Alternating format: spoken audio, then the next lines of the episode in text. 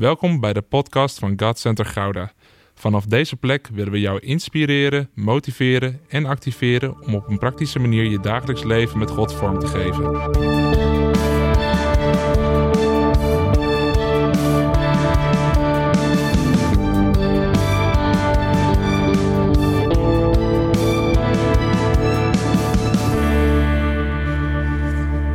Mensen die hier vanavond zomaar invallen, omdat ze mee zijn gekomen met de dopelingen, of omdat je toevallig nog niet eerder kon en de Glory Night kon je wel, of je bent wel vanuit hier in de buurt, maar gewoon aankomen waaien omdat je het voorbij zag komen. Ehm, we zitten in een bidden- en vaste week en dat gaat over Revive Your Church. Dus laat, laat uw kerk opgewekt worden. Een opwekking van uw kerk. Want dat is het. De kerk is Gods kerk. En we zijn vanavond bij de laatste. En als je nou af en toe denkt van hij verwijst wel veel terug van dat heb ik toen gezegd of iets. Of als dat per ongeluk gebeurt. Ze staan allemaal online, kun je gewoon op YouTube terugkijken. Dan heb je nog een paar uur uh, tijdsverdrijf. En dan word je enorm gezegend, dat geloven we. Want de afgelopen week was echt geweldig met elkaar. We hebben zo'n krachtige tijd gehad. Krachtige tijd van aanbidding, van prediking. Maar ook een prachtige tijd van gewoon aanwezigheid van God en het, het bidden. Het voor je laten bidden. De, de geest die zich zo sterk heeft gemanifesteerd. Gisteravond was daarin ook zo krachtig. Dat we gewoon voor de doop in de Heilige Geest mochten bidden. En we hebben ervan genoten. Dus als je denkt van oké, dit is wel de vijfde versnelling. Ja, dat komt omdat het de vijfde avond is. Excuses daarvoor. Heb een beetje genade met mij. En ik geloof dat je alsnog heel erg gezegend gaat worden. Want vanavond gaat het over een cultuur van opwekking bouwen. Dus een cultuur van opwekking. We hebben al naar heel veel verschillende facetten gekeken. Een stukje bekering, we hebben gekeken naar een stukje gebed, we hebben gekeken naar de kracht van de Heilige Geest. Allemaal ingrediënten voor opwekking die onmisbaar zijn. Maar als er dan opwekking uitbreekt, en dat betekent dat de geest echt uitgestort wordt en dat mensen veranderd worden, dat steden veranderd worden, dat plaatsen veranderd worden, dat de kerk veranderd wordt. Dat is opwekking. En dat mensen tot bekering komen, dat mensen tot geloof komen, dat is opwekking. Dan is het super vet om dat mee te maken. Maar als we niet weten hoe we ook een cultuur van die opwekking bouwen, dan gaat het ook weer voorbij. Dan wordt het een opleving van een tijd en dan daarna is het dan vloeit het weer weg. En dan zeggen we twee jaar later van, oh, weet je nog, die weken, weet je nog, die maanden, die waren krachtig. En dan ga je er nog jaren op terugkijken. En dat is niet Gods bedoeling. Het is niet Gods bedoeling dat je op het gegeven moment dingen ervaart en dat je daar dan nog tien jaar op moet teren. Nee, als we die dingen mogen ervaren, een opwekking mogen meemaken, dan is het zo belangrijk dat we een cultuur daarin bouwen, zodat de opwekking voortduurt. Dat die voortduurt en dat die voortduurt. En daarom moeten we cultuur bouwen. De meesten van ons kennen deze quote wel. Alleen kan je snel, maar samen kom je ver. En dit is ook heel erg van toepassing als we kijken naar opwekking. Want we zien best wel dat, uh, dat het soms opwekking ontstaat. Soms zelfs vanuit een eenling. Die gewoon heel krachtig en vurig zich geeft in gebed en dat het daardoor uitbreekt. Maar als die eenling dat de hele tijd blijft dragen, dan gaat het even heel erg snel misschien, maar dan komt hij niet heel erg ver. Want opwekking betekent dat we het samen gaan doen. En daarom is het ook belangrijk om zo'n cultuur te bouwen, want een ervaring kan via een eenling nog komen, maar een cultuur bouwen kan je nooit alleen. Een cultuur bouwen kan je nooit alleen. Hoe vaak heb je niet gehoord over die verhalen van zo'n nieuwe bedrijfsleider die dan denkt: ik kom binnen en ik bepaal vanaf nu de cultuur. En dan is hij nog de hoogste in rang in een bedrijf. Nou, zo werkt het niet. Want als de medewerkers en dat zijn er, zeg even 60. Als die alle 60 al helemaal vastgeroet zitten in een bepaalde cultuur, dan kan je niet in één keer, boem, als een olifant daar doorheen walsen en denken: ik gooi nu alles in één keer op de schop. Maar wat als er vijf mensen komen bij drie? Dan zijn ze in de meerderheid en dan kunnen ze cultuur bouwen. En wat als 400 mensen geraakt worden door Gods geest en die cultuur willen bouwen, dan is alles mogelijk. Dan is het mogelijk om er een cultuur van te maken. Maar dat kan je niet alleen.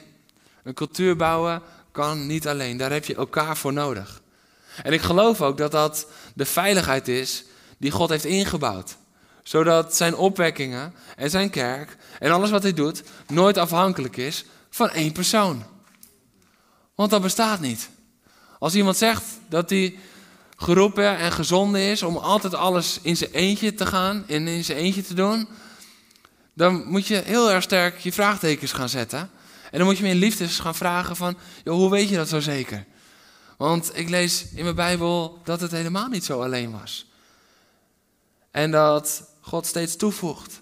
En dat in het hele Nieuwe Testament ook de apostelen en de discipelen altijd minstens twee en twee werden uitgezonden. En dan gingen ze aan de gang met de gemeente daar en die gingen ze toerusten. Waarom? Het moest niet van hun af blijven hangen, want zij gingen weer doortrekken. Dus als het van hun afhing, dan zou het daarna instorten. Nee, ze bouwden daar een cultuur met de mensen. En als dat gebouwd was, konden ze verder trekken. We hebben het nodig om een cultuur te bouwen met elkaar. En daarom is het belangrijk dat we leren hoe kunnen we een moment omzetten in een cultuur. Hoe kunnen we een moment omzetten naar een cultuur. En dan wil ik een beetje lezen uit Handelingen 2, vers 42. En dat is de kerntekst van vandaag. En voor de mensen die nieuw zijn, ze lopen niet allemaal weg als we uit de Bijbel lezen. We staan op uit ontzag voor het woord van God. Dit is namelijk na die Pinksterdag. Want in vers 41 staat dan dat degene die de woorden van Petrus hadden aanvaard, zich lieten dopen. En op die dag breidde het aantal leerlingen zich uit met ongeveer 3000. En dan komen we in vers 42. Zij bleven trouw aan het onderricht van de apostelen, vormden met elkaar een gemeenschap, braken het brood en wijden zich aan gebed. De vele wonderen en tekenen die de apostelen verrichtten, vervulden iedereen met ontzag. Allen die het geloof aanvaard hadden, bleven bijeen. Ze hadden alles gemeenschappelijk. Ze verkochten al hun bezittingen en verdeelden de opbrengst onder degenen die iets nodig hadden. Elke dag kwamen ze trouw en eensgezind samen in de tempel. Ze braken het brood bij elkaar thuis en gebruikten hun maaltijden in een geest van eenvoud en vol vreugde. Ze loofden God en stonden in de gunst bij heel het volk. Wauw.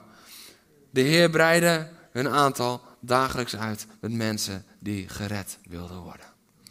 Je mag weer lekker gaan zitten.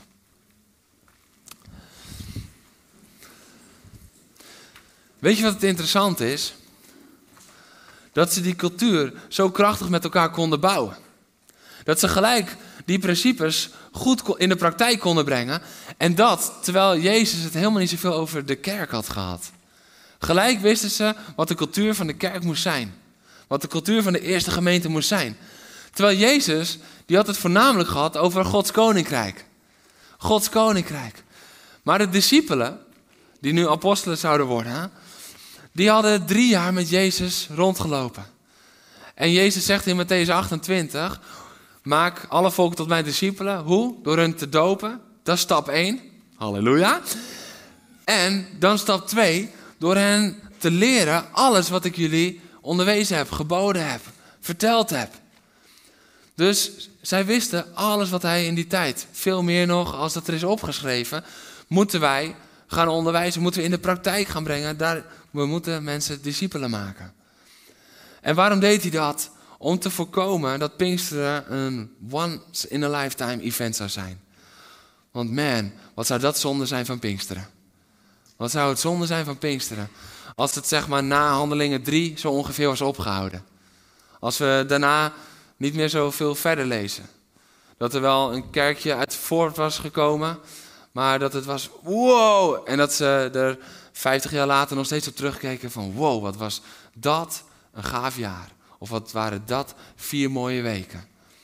Deze wist het te bouwen tot een cultuur. Jezus had over het koninkrijk gesproken, 40 dagen lang.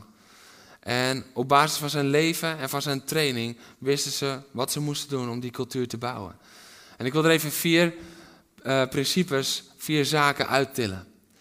En die zijn eigenlijk ook overlappend met een stukje van wat we hebben behandeld van wat er nodig is voor opwekking. Maar het moet niet zo zijn dat we bidden voor opwekking, bidden voor opwekking, bidden voor opwekking. En als dan de opwekking uitbreekt, dat we zo onder de indruk zijn van Gods werk en dat we zo druk zijn met alles wat er gebeurt, dat we gaan vergeten te bidden. Dit is valkuil 1 en gelijk prioriteit nummer 1. Als er opwekking uitbreekt, blijf in gebed. Blijf in gebed. Weet je, wij vinden het logisch dat er staat en ze wijden zich aan gebed in vers 42. Maar dat is niet logisch. Dat is gewoon een hele doelgerichte keuze om een gezonde cultuur te bouwen.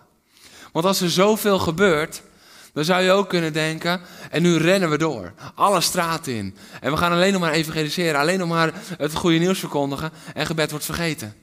Vanuit oprecht verlangen en vanuit vuur. Maar het is zo belangrijk dat gebed staande blijft. Dat het gebedsleven een cultuur wordt. Dus niet alleen, oké, een voorbereiding op een opwekking. Nee, maar dat gebedsleven een cultuur wordt. We zien ook dat de eenheid sterk blijft. En het neemt zelfs nog toe. Eerst bidden ze alleen vurig en eensgezind. Daarna gaan ze ook nog alle spullen verkopen en hebben ze alles gezamenlijk. Elke dag kwamen ze eensgezind in de tempel. En ook braken ze het brood bij elkaar thuis. En gebruikten ze hun maaltijden die ze dus met elkaar hadden in een geest van eenvoud en vol vreugde. Eenheid bewaken is ontzettend belangrijk in een cultuur van opwekking. Als we willen dat opwekking voortduurt, als de geest zich uitstort, als we de geest daarin niet willen doven, dan is eenheid van onschatbare waarde. Want de geest komt op eenheid, maar de geest wil ook altijd eenheid uitwerken. En waar we eenheid uit het oog verliezen, daar zeggen we eigenlijk tegen de Heilige Geest: Oké, ik geef weer een klein beetje meer aandacht aan ik, aan mezelf. En eigenlijk zet je jezelf op dat moment weer boven de Heilige Geest, die altijd eenheid uitwerkt. De andere is dat de Heilige Geest Heer blijft. Dat de kracht zichtbaar blijft werken, maar dat Hij dus ook steeds weer de leiding houdt. Als je kijkt in de geschiedenis van opwekkingen, waar het vaak fout ging, is dat op het gegeven moment de Heilige Geest niet meer alle eer kreeg. Dat het uiteindelijk niet meer helemaal om de geest ging, maar meer om de uitingen van de geest. Dat is ook het moment dat je vaak ziet dat een opwekking uitdooft. Als de werken van de geest belangrijker worden als de aanwezigheid van de geest en de godheid van de geest en het ontzag voor de Heilige Geest, dan zie je dat de opwekking zich uitdooft. Waarom? Ten diepste uit bescherming. Ten diepste uit bescherming. Want als er iets anders wordt geplaatst boven God zelf, dan wordt een opwekking gevaarlijk. En dan kunnen er gekke dingen ontstaan. Dus ten diepste is dat ook uit een stukje bescherming. En de vierde is discipelschap. Zonder discipelschap en alleen maar rennen en mooie dingen meemaken, maar zonder discipelschap zal uiteindelijk een opwekking uitdoven. Want de discipelen die je maakt, zijn degene die de volgende golf van de opwekking moeten dragen. Ik geloof dat er een gat is geweest in Nederland Nadat we op het Malieveld een grote opwekking hebben meegemaakt in 1956. Dat, dat we daarna de boot hebben gemist. Omdat de leiders van die dagen geen nieuwe leiders hadden gediscipeld. Alles hing aan hen. En dat is niet gezond. Ten eerste niet voor die leider zelf en voor zijn of haar gezin. Want die gaan er echt aan onderdoor. Ten tweede niet voor de kerk, want iedereen gaat kijken naar één persoon. is niet gezond. En ten derde, voor de volgende generatie. Voor de volgende generatie, want die kijkt ernaar en die wil wel instappen, maar het kan niet. Het mag niet, want het hangt allemaal van één persoon af. Op het moment dat dat gebeurt, zal je zien dat vroeg of laat, vaak wat later, omdat de salving op iemands leven dan gewoon heel erg sterk aanwezig is, maar dan zie je dat het later dat het zijn vrucht verliest. En daarom discipelschap. Discipelschap. Daarom ben ik altijd zo dankbaar dat broeder Zijlstra op het gegeven moment Arno onder zijn hoede heeft genomen. Hij is een van de weinigen van die generatie die dat uiteindelijk toch heeft gedaan. En dat is niet altijd eenmaal helemaal goed gegaan, maar uiteindelijk is de vrucht nu wel dat pastor Arno een krachtige prediker is, een krachtige leider in het land is en een krachtige voorganger is. En dat niet alleen, dat hij ook ons heeft uitgezonden, in Utrecht heeft uitgezonden. Dat hebben jullie vanochtend ontmoet als je er vanochtend was. Sorry nog trouwens. Uh, ik, ik, ik heb stiekem namelijk gewoon iedere keer zo gelachen als mensen zeiden tot morgen. en dan zei, zei ik stilletjes in mezelf, ja, tot morgenavond. Vond ik zo leuk. Um, Oké, um, en, en we zijn ook in Antwerpen begonnen. Dat is de vrucht ook van broeder Zeilstra zijn leven uiteindelijk. Waarom? Omdat hij uiteindelijk die keuze heeft gemaakt, maar de volgende generatie. De volgende generatie.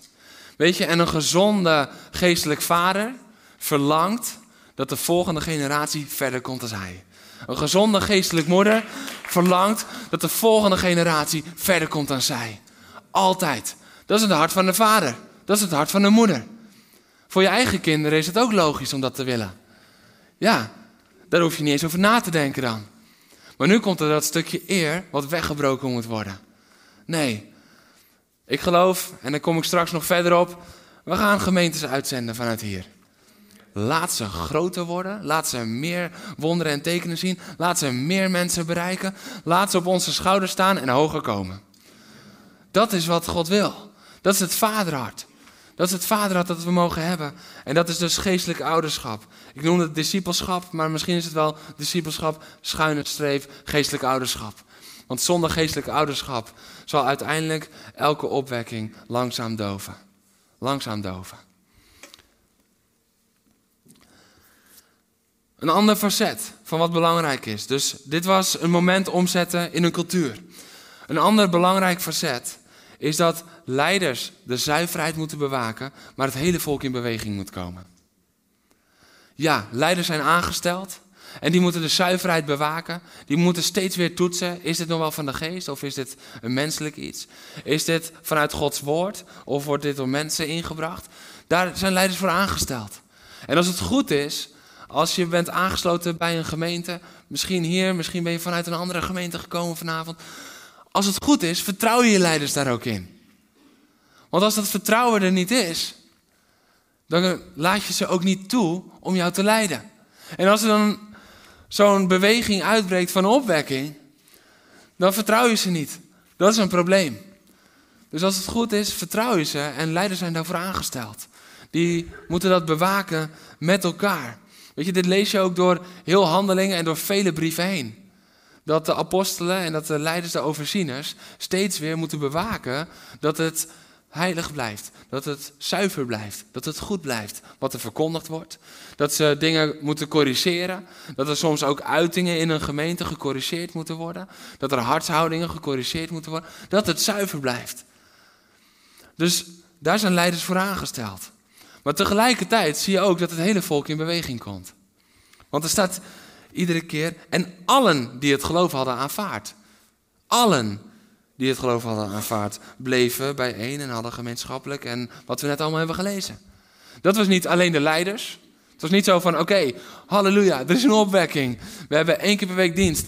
Eén keer per week zien we elkaar. Maar die leiders, die zijn geroepen om elke dag en te volharden en samen. Nee, dat was allen die het geloof hadden aanvaard. En de leiders, ja, die zijn aangesteld om de leer te bewaken, zodat het zuiver blijft. Weet je, het mooie van de werking van de geest is dat hij altijd vernieuwend werkt. Het kwetsbare van de werking van de geest is dat hij altijd vernieuwend werkt. Dus dat als mensen met iets nieuws komen, dat het belangrijk is om te onderscheiden. Is dit ook weer iets nieuws van de geest? Of is dit een menselijke wil? Een menselijk inbreng, menselijk iets? En dat hoeft niet altijd vanuit de verkeerde intentie te zijn. Kan ook, moeten we ook onderscheiden. Maar het kan ook vanuit een zuiver verlangen zijn, maar waar de leiders dan scherp in mogen zijn met elkaar. Dus het bewaken van de zuiverheid, maar het met z'n allen in beweging komen. Overal waar opwekking uitbreekt, komt iedereen in beweging. Iedereen. En blijft iedereen in beweging. En dat is dan ook weer aan de leiders om mensen in hun kracht te zetten. Mensen in hun bediening te zetten. Mensen te discipelen, geestelijk vaderschap, geestelijk moederschap. Zodat mensen ook in beweging kunnen blijven. Dat het niet even is van oké, tof als je even stoelen kan helpen. Nee, maar dat je gaat kijken waar liggen de gaven en talenten. Waar ligt de kracht van iemand. Waar ligt Gods roeping op iemands leven. En we gaan daarin investeren met elkaar. En wat ik heb opgeschreven, de vijfvoudige bediening is van groot, groot, groot, groot, groot, groot, groot, groot, groot, groot belang. De vijfvoudige bediening is zo zwaar ondergesneeuwd in Nederland. Want, weet je, als iemand apostel wordt genoemd. Nee, wacht even. Als iemand pastor wordt genoemd, krijgt half Nederland al kriebels. We noemen iedereen dokter of meester of juf. Maar als iemand pastor wordt genoemd, dan krijgt half Nederland kriebels. Maar de vijfvoudige bediening is gewoon aangesteld met titels. En dat is niet om je in je titel te gaan roemen, maar dat is omdat de vijfvoudige bediening zo ontzettend belangrijk is voor de kerk. Waarom is de vijfvoudige bediening gegeven? Niet om te shinen, maar om alle heiligen toe te rusten. Zodat de heiligen, dat zijn we met z'n allen, zodat de heiligen kunnen gaan doen waartoe ze bestemd zijn. Zodat de heiligen in beweging kunnen komen. Dus daarin zie je weer leiders en het hele volk, de samenhang daarin. De samenhang. En dat is zo mooi, want die vijfvoudige bediening, om de opwekking gezond te houden, moeten ze alle vijf moeten ze werkzaam zijn. Als er maar een paar werkzaam zijn, dan raakt het altijd uit balans. Dus de apostel, die moet er zijn om te zenden, om nieuwe geboorte te brengen in dingen door de Heilige Geest. Omdat dat is zijn bediening. En het te overzien en geestelijk vaderschap, geestelijk moederschap. De profeet is er voor richting. Die is er voor richting. Maar stel je voor dat alleen deze twee er zijn in een opwekking. Waar ga je dan heen met je hartzeer? En wie bewaakt dan de zuiverheid van de Bijbel? Het is zo ontzettend belangrijk dat er ook een herder is. Want de herder draagt zorg. En het is belangrijk dat er ook een evangelist is, want die zegt iedere keer van oké jongens, het is een geweldige uitstorting van de Heilige Geest, maar laten we het niet hier centreren, we moeten, we moeten. We gaan mensen bereiken, want de Geest is hier. Niet we gaan genieten, want de Geest is hier. Nee, we gaan mensen bereiken, want de Geest is hier. En dan hebben we nog de leraar, die altijd moet bewaken, is het conform met het woord. En die het woord op een dieper, dieper niveau steeds weer mag uitleggen. Maar als deze vijf niet samenwerken in zo'n opwekking, zie je dat de opwekking ook geroofd wordt. En dit is de grote uitdaging. Dit is de grote uitdaging voor mensen om ze alle vijf met hetzelfde enthousiasme te ontvangen, maar ook voor alle vijf. En dat is echt een leerschool voor de leiders. Om alle vijf elkaar niet alleen te accepteren van oké, we moeten met elkaar doen, maar echt te waarderen. Echt te waarderen. Ook al denkt die apostel af en toe van, ja, jij met je herderlijke zorg, ik wil verder. Want dat botst af en toe. En af en toe denkt die evangelist misschien van, ja, prachtig dat er nu weer een bijbelstudie is, maar ik wil de straat op. En dat is logisch, want die botsen een beetje met elkaar. Maar ze kunnen niet zonder elkaar. Ze kunnen niet zonder elkaar. Als het uit balans raakt, dan wordt de gemeente en dan worden alle nieuwe zielen die er binnenkomen via de opwekking vanuit Gods geest, die worden niet gezond gebouwd. En de gemeente zal uit balans raken. Daarom is het zo belangrijk. Ik geloof dat we binnenkort ook echt nog een serie krijgen over die vijfvoudige bediening. Met veel onderwijs daarover. Omdat het belangrijk is in de komende periode van de kerk van Christus. En het laatste. Het laatste is Handelingen 13. En voor degenen die er alle avonden bij zijn geweest, die zullen Handelingen 13 inmiddels een beetje herkennen. Maar daar staat dan in vers 1. Er waren in de gemeente in Antiochië profeten en leraren. Onder wie? Er komen er een heel rijtje namen, ga ik niet weer doen. Vers 2. Op een dag, toen ze aan het vasten waren en een gebedsdienst hielden voor de Heer zei de Heilige Geest tegen hem. Op een dag. Weet je, dit is een soort ritme door handelingen. Want in handelingen 3 zie je ook dat op een dag gingen Petrus en Johannes naar de tempel zoals ze gewoon waren. Elke dag te doen. Maar het was gewoon op een dag. En op een dag waren ze ook aan het bidden en aan het vasten. En bidden en vasten hoef je niet elke dag te doen, want dat wordt na een tijdje toch wel heel heftig. Maar het moet wel onderdeel zijn van het dagelijks leven, in het ritme, als we verlangen om in opwekking te komen, maar ook in opwekking te blijven leven met elkaar. Zij leefden in een grote opwekkingstijd. En wat deden ze? Ze hadden dagen van bidden en vasten. Ze hielden een gebedsdienst en op een dag waren ze aan het vasten. En toen zei de Heilige Geest tegen hen: Stel mij Barnabas en Saulus ter beschikking, dus later Paulus geworden, voor de duidelijkheid, ter beschikking voor de taak die ik hun heb toebedeeld. Ik. Dus niet de taak die jullie hun mogen toebedelen, nee, de Heilige Geest zei die ik hun heb toebedeeld. Nadat ze gevast en gebeden hadden, legden ze hun de handen op en lieten hen vertrekken. Zo werden Barnabas en Saulus uitgezonden door de Heilige Geest. Zonder zenden zal de opwekking opdrogen. Uiteindelijk is er zending nodig. Er is zending nodig van mensen om helemaal in hun kracht te komen. En dat is zo mooi, want je kan wel stellen dat Barnabas en Paulus, dat waren wel de pareltjes daar. Als je even menselijk kijkt. Dat waren wel de pareltjes waar, waar ze op konden bouwen. Als je kijkt ook naar de kennis van Paulus en hij was toen helemaal in de fik voor Jezus gekomen. Dus Heilige Geest en woord kwamen samen. Ja, dat is een soort mega-explosie geweest. Dat is Paulus. Maar ze waren bereid om uit te zenden.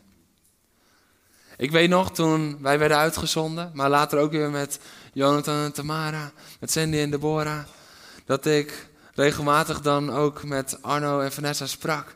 En dat ze ook wel eens zeiden van ja, we zenden weer uit waar we het meest mee verbonden zijn. Die er al jaren lopen, waar we op kunnen bouwen. En dat is niet dat de ene beter is dan de ander, maar de ervaring was er. En ik had acht jaar had ik eh, onder Arno gediend. En Jonathan die was halverwege dat ik dat al deed erbij gekomen. En daarna ook nog uh, drie jaar. Dus het zijn iedere keer echt dat je investeert. En dat je je meest geliefde moet je weer gaan uitzenden. Weet je, ik geloof dat, uh, dat we hier momenten krijgen op het podium. Dat Petra weer het woord moet doen omdat ik weer sta te huilen. En dat het haar dan ook niet lukt, omdat ze meehuilt. Halleluja. Omdat we zulke geliefde mensen gaan uitzenden. Maar het mooie is, je zegent ze niet uit, je zendt ze uit namens de Heilige Geest. Want je blijft altijd verbonden. Je blijft net zo verbonden als dat je hier elke zondag zit. Alleen op een andere manier. En dat is het mooie, dat hebben we inmiddels ook ontdekt. Daarom kunnen we ook zoiets doen als vanochtend, omdat we zo verbonden zijn met elkaar. En dan hebben wij al maanden lol. Ik zal je verklappen, we hadden in september het idee al. Ik heb me maanden verheugd op vanochtend. Vond ik zo leuk. Maar waarom kan dat? Omdat die intieme verbondenheid, die is niet minder geworden. Die is er nog. En daarom is het zo belangrijk om ook te zenden. Want de Heilige Geest is een zender. De Heilige Geest is een zender. En Jezus is ook een zender. Zoals de Vader mij gezonden heeft, zo zend ik ook jullie. En wanneer mogen ze dan verder? Niet alleen in Jeruzalem, maar ook verder als de kracht van de Heilige Geest over ze is gekomen. Dus waar opwekking uitbreekt, zullen we mensen gaan uitzenden. En dan moet je misschien niet alleen denken aan nieuwe gemeentes, maar ook echt mensen vrijzetten om op een hele specifieke plek iets te doen. Om, ik weet bijvoorbeeld van, uh, van een persoon die, die is gewoon helemaal vrijgezet om op de wallen de prostituees uit de prostitutie te trekken. Geweldig werk wat hij doet. Dat is ook uitzenden. Dus waar opwekking uitbreekt, gaat gezonden worden. 100%. De vraag is alleen, ben je bereid? Ben je bereid om als je ervaart dat dat ook voor jou is, om dan ook te gaan? Niet iedereen is bestemd om op die manier uitgezonden te worden. Je ziet hier ook, er waren velen bij elkaar en alleen Barnabas en Saulus, later Paulus, worden uitgezonden. Die worden door de Heilige Geest aangestipt en dat zegt niks over die anderen. Dat zegt alleen iets over het plan van God met hun leven. Want dit is waar het gevaar van jaloezie om de hoek komt kijken. Waarom worden zij uitgezonden en ik niet? Hallo? Word ik over het hoofd gezien? Nee. De Heilige Geest wijst op dat moment iemand aan, maar dat zegt niks over jou. De Heilige Geest werkt namelijk ook in jou en ook door jou. En zal je ook aanstippen op het juiste moment, op de juiste tijd. En dat is zo belangrijk om te beseffen. Als we verlangen dat opwekking een cultuur van opwekking wordt. Dat het niet een tijdelijk evenement is, maar dat het een cultuur wordt. Dan moeten we het moment leren omzetten naar een cultuur.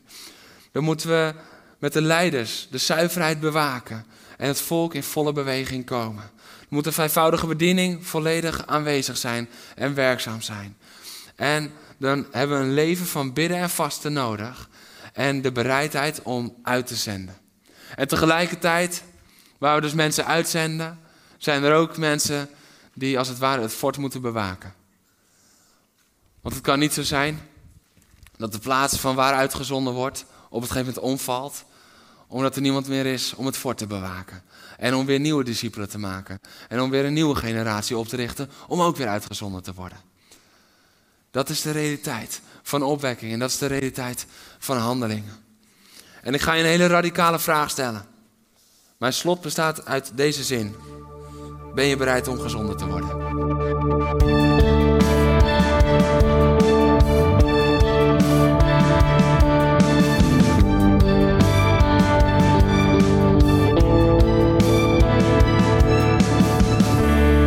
Bedankt voor het luisteren naar deze podcast.